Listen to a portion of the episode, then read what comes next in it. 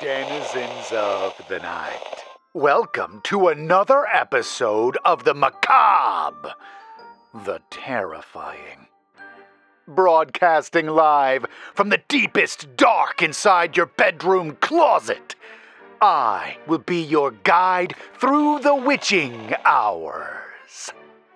Tonight, we have somewhat of a telltale heart situation on our hands. Have you ever seen something so shocking that the image of it feels like it's burned into your brain? When you close your eyes or have a quiet moment, that thought or image forces its way unbidden into your mind. Tonight's protagonist has just such a thing happen to them after a traumatic car accident that resulted in the other driver losing his life. It's not uncommon to project your fears or trauma into the world around you, and sometimes even see things from your imagination. But what if those things you see grow more tangible and not less? What if the things you think you see in the dark could hurt you? This story is called Dying People Don't Smile and was written by Sean Marquez Moore.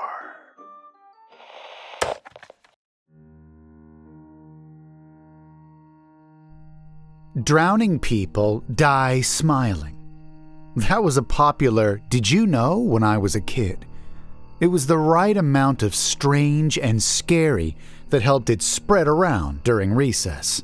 It stuck with me, but I always wondered if true, do all people who are dying and know they're dying smile?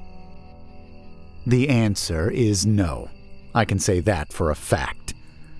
Six weeks ago, I was in a car accident and a man was killed. It wasn't my fault. That's what I logically know to be true. It's what the police kept telling me and what the witnesses corroborated. It helps some, but it certainly doesn't take all the pain and guilt away. What happened was, as I was approaching an intersection, the light was red for me as the cross traffic was going. But I knew the timings, more or less, and knew it would be changing in moments, so I only slowed down slightly just to be safe. But, as expected, it turned green before I got to it, so I pressed back on the gas. What I didn't see was the car that was gunning it to run the red. I T boned him, me going about 35 at that point. I don't know how fast he was going, but his car compressed, then spun out across the intersection. It was bad for my car, but fortunately the hit was straight on for me, so my car absorbed most of the energy. Once my airbag deflated and I was able to do an inventory of myself, I found I was mostly unscathed. I could see the spotted marks on my knees and forearms that precedes bad bruises, but the adrenaline was pumping and I didn't feel them yet. I pried the door open enough that I could step out, more so fall, as I didn't have my balance yet. But after catching my breath on the ground, I stood up and saw the far, far worse condition that the other car was in, not unlike a ball of foil. At this point, I assumed someone called 911, which is fortunate since that hadn't dawned on me in the moment. Instead, I shuffled over toward the car, finding the rhythm of my steps again. As much as I hate to say it, but nowadays I can't help but wish more that I didn't look inside the car than I wish the accident didn't happen at all. Hoping to help somehow, I looked through one of the shattered windows. I saw the driver, a man. I learned his name later, but I'm going to keep that private for now. My eyes started at his waist and stomach. What was happening there well, I don't want to describe it, but upon seeing it, I had assumed he was already dead. He was not. As my eyes slowly moved up, I saw that his chest was heaving, breathing quickly and deeply. But seeing his face, I can say he did not die smiling. His face was contorted in such a way that he was baring his teeth. His mouth spread wide, and the muscles in his cheeks and jaw were taut. His eyes were open so wide you could see the white all around the iris. It made my blood go cold. It's hard for me to imagine that any more anger or rage could exist in one person. The furious rancor he was directing at me made me want to run, but I didn't want to turn my back, as if he could somehow pick up his insides and come after me. I watched as his chest moved up and down, as he stared at me with his eyes open and his teeth squeezed so tightly I felt they might shatter under the force. But after what probably was only seconds, his chest suddenly slowed down and took in one last feeble breath before stopping completely. What makes it so much worse is that after he died, his eyes did not close and his jaw didn't relax. The muscles in his cheeks and neck were just as tight and flexed as they had been before. I started to back up, but I still didn't dare turn my back to him, frankly, just as afraid he might get up. Eventually, the paramedics came. Police made reports and whatnot. I was taken back to the hospital and examined, and had to stay for a few hours to see if I was in shock or not and when they had learned a man had died, I had to talk to someone I believed to be a psychiatrist. Early the next morning, I was able to go home. But things got worse for me. I couldn't stop thinking about what I saw, even as I replayed it over and over in my brain until the image started to blur. The white of his eyes and teeth seemed to stay crisp and clear in my mind.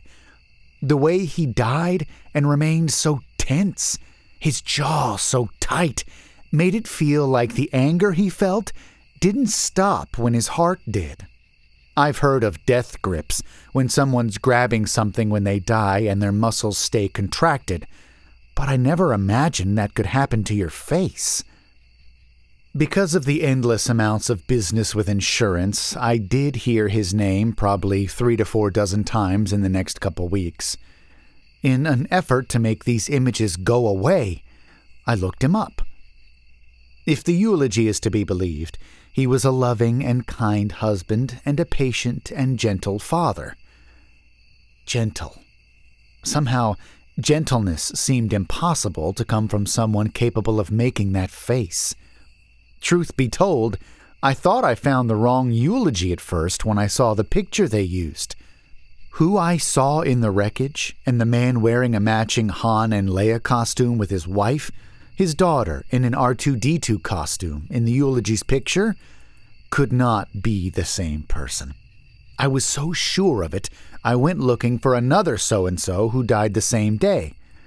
But yes, that was him. Now, sure, he did have the same features. His dark hair was the same color, as were his eyes, and his nose and ears are the same shape. But I could not imagine that man's face could possibly be contorted into the horrific expression I saw in the car. It didn't seem physically possible. But apparently it was. Starting about a few weeks ago, things got even worse. One night, I turned up the heater as we're approaching winter, it's getting unpleasantly cold, and went to bed. I turned on my bedside lamp and flicked off the overhead so I could read a bit before bed. I read a couple pages. It was as my eyes went to the top of the next page that I saw it.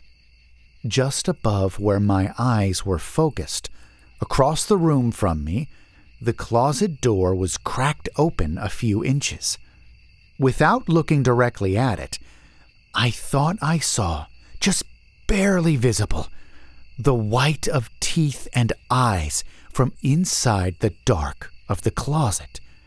It was as if they were only visible because they were so bright white and the closet totally dark. I didn't look up immediately. I intently focused my vision on the words on the page paved the way to the front door.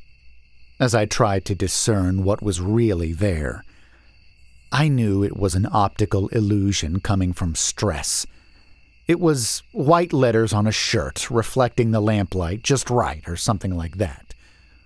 But, hope and pray as I may, it did not dissipate into letters on a shirt.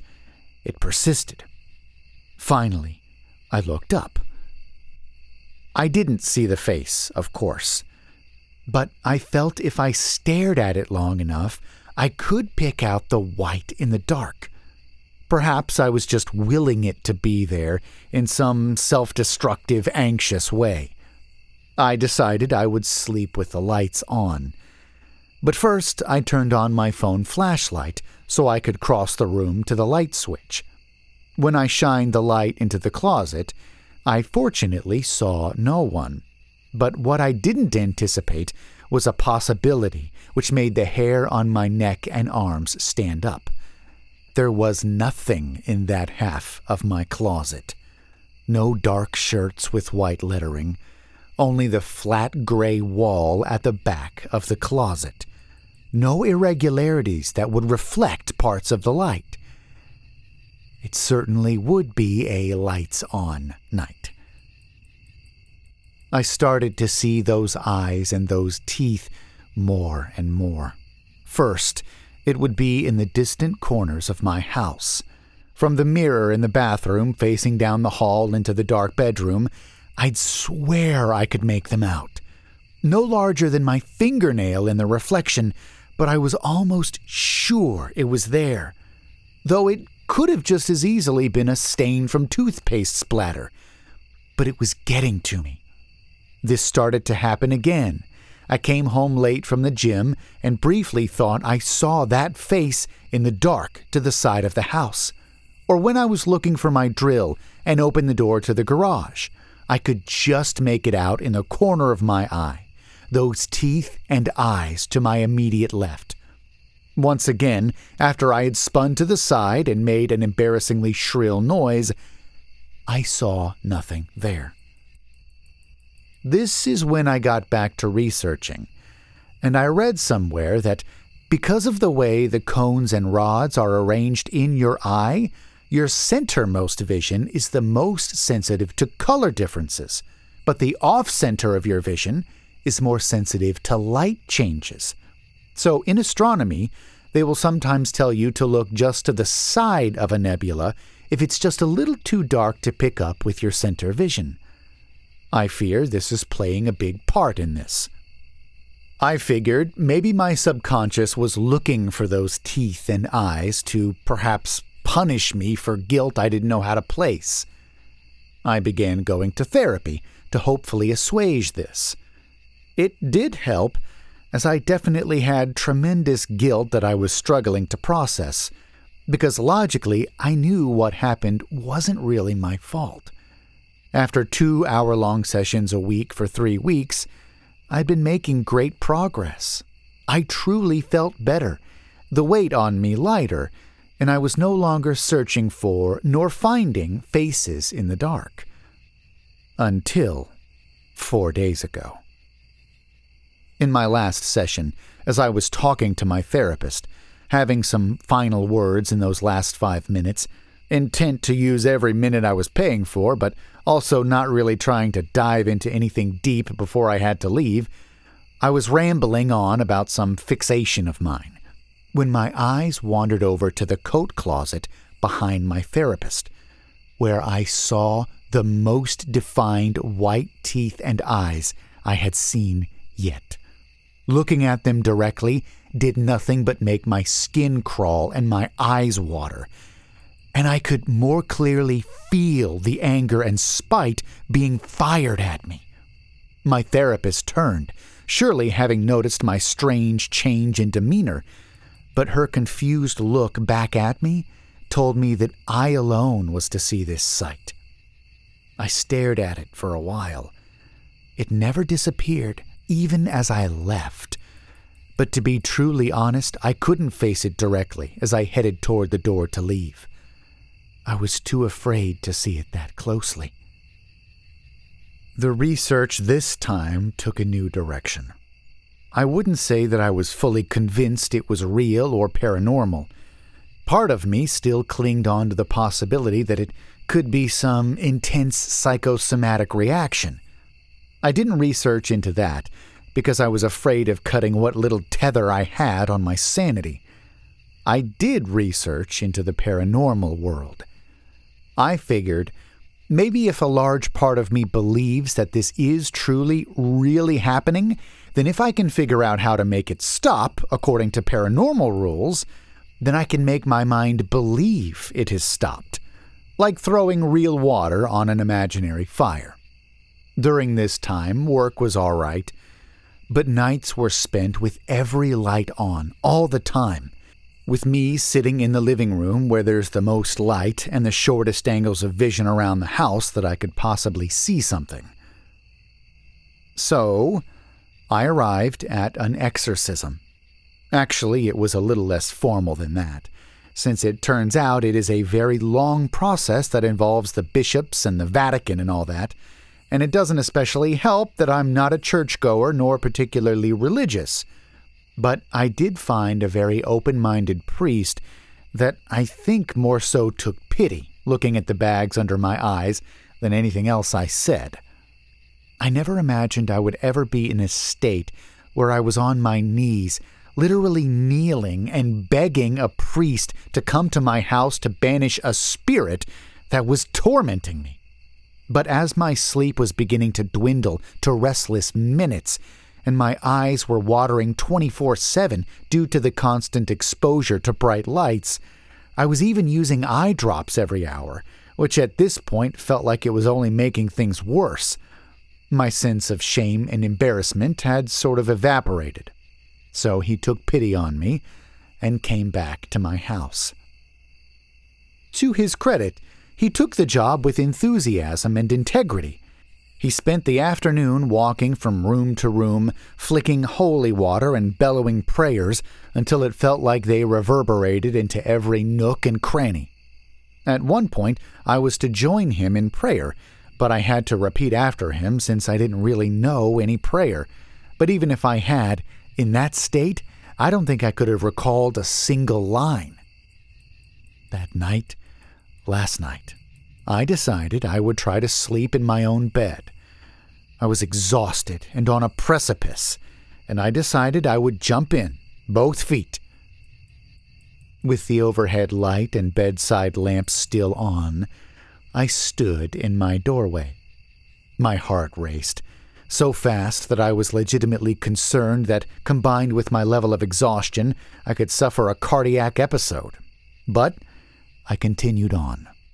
After many painful seconds, I committed and turned off the overhead.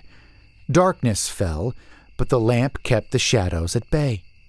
I looked around slowly from one corner of the room to the other. Nothing. My heartbeat softened and settled. I carefully stepped over to my bed and looked around. Again, nothing. Tentatively, I laid down. I started to cry a little as my hope was beginning to overwhelm what little emotional fortitude I had left. I reached out to the lamp and clicked it off. Darkness fully enveloped me, but no teeth or eyes were seen, no hatred felt and I waited and waited and waited. Nothing. I have not seen the face since.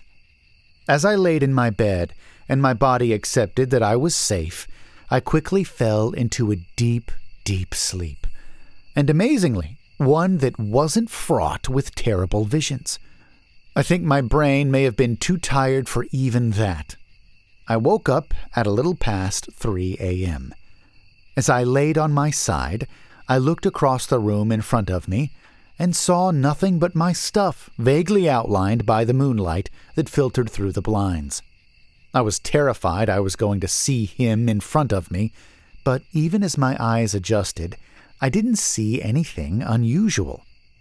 I think it was because I was returning to being fully conscious as the last of my sleep left me that I finally noticed it. I don't think it started right then. I think it was already going for a while, but it was just then that I heard it. It sounded like a small chorus of whistles, going back and forth from a higher then to a lower tone. It was as if air was being pushed through a collection of instruments. My brain desperately tried to identify what it was I was hearing. It felt like, while I hadn't heard it before, I should be able to picture it. I knew I could figure it out.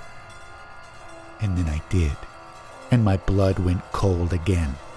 Last time was when I first saw him. This time was when I first heard him. It was the sound of breath being pushed back and forth through clenched teeth. And it was happening right behind me. Now that I figured it out, I could so clearly picture it. I thought I could even feel it on my neck. It was so close. I was terrified. I think I was even shaking. But I decided I had to do something. I was too scared to sit like that much longer. The lamp was just in front of my face. I moved my arm ever so slowly upward. My teeth were clenched too, terrified and bracing myself for any change in the rhythm of the whistle.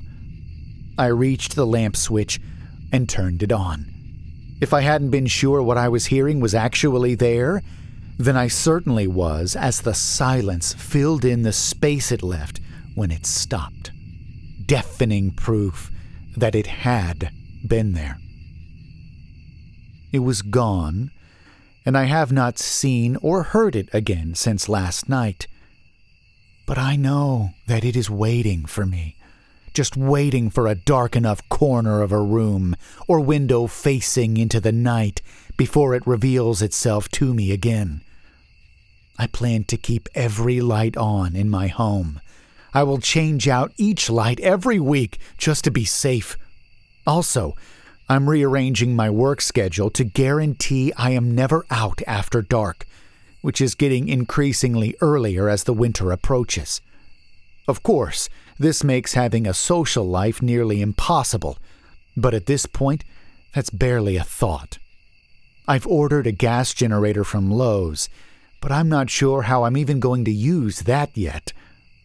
My big fear is that around this time of year, when the snowstorms start coming in, old power lines under the weight of new snow will often collapse or disconnect, plunging neighborhoods into the dark.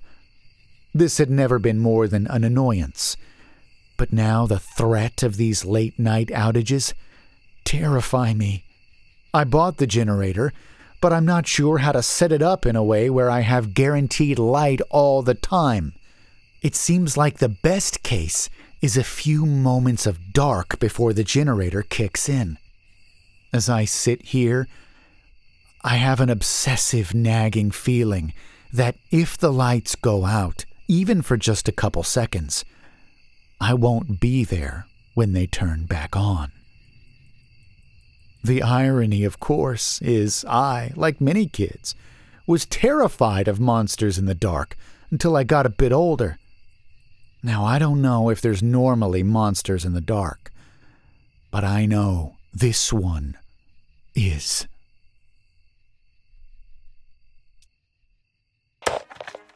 Thump, thump, thump, thump, thump, thump. Hark! Is that the sound of a heart beneath the floorboards? No, it's the demon in my closet, impatiently tapping his foot, breathing all hard through his teeth, and waiting for me to turn out the lights so he can spring upon me. Ugh. The sense of escalation in this story really drives up the dread, doesn't it? At first, the teeth and eyes are nothing more than suggestions of a shape in the back of the closet. But as time goes on, they become more anchored in the real world until at last they are so corporeal that they draw breath. Last week, I mentioned how much I enjoy stories that leave me wondering what I would have done if I were a character in the story. Well, I ask you again, dear denizen, what would you do differently? How would you handle it if you were sure a hate filled spirit would spring upon you the moment you turned out the lights? If you enjoyed this story, please leave a like on this video and subscribe for more stories like this one. Whatever you do, make sure you shut the closet door firmly tonight. And don't fall asleep ha ha ha ha ha ha ha ha ha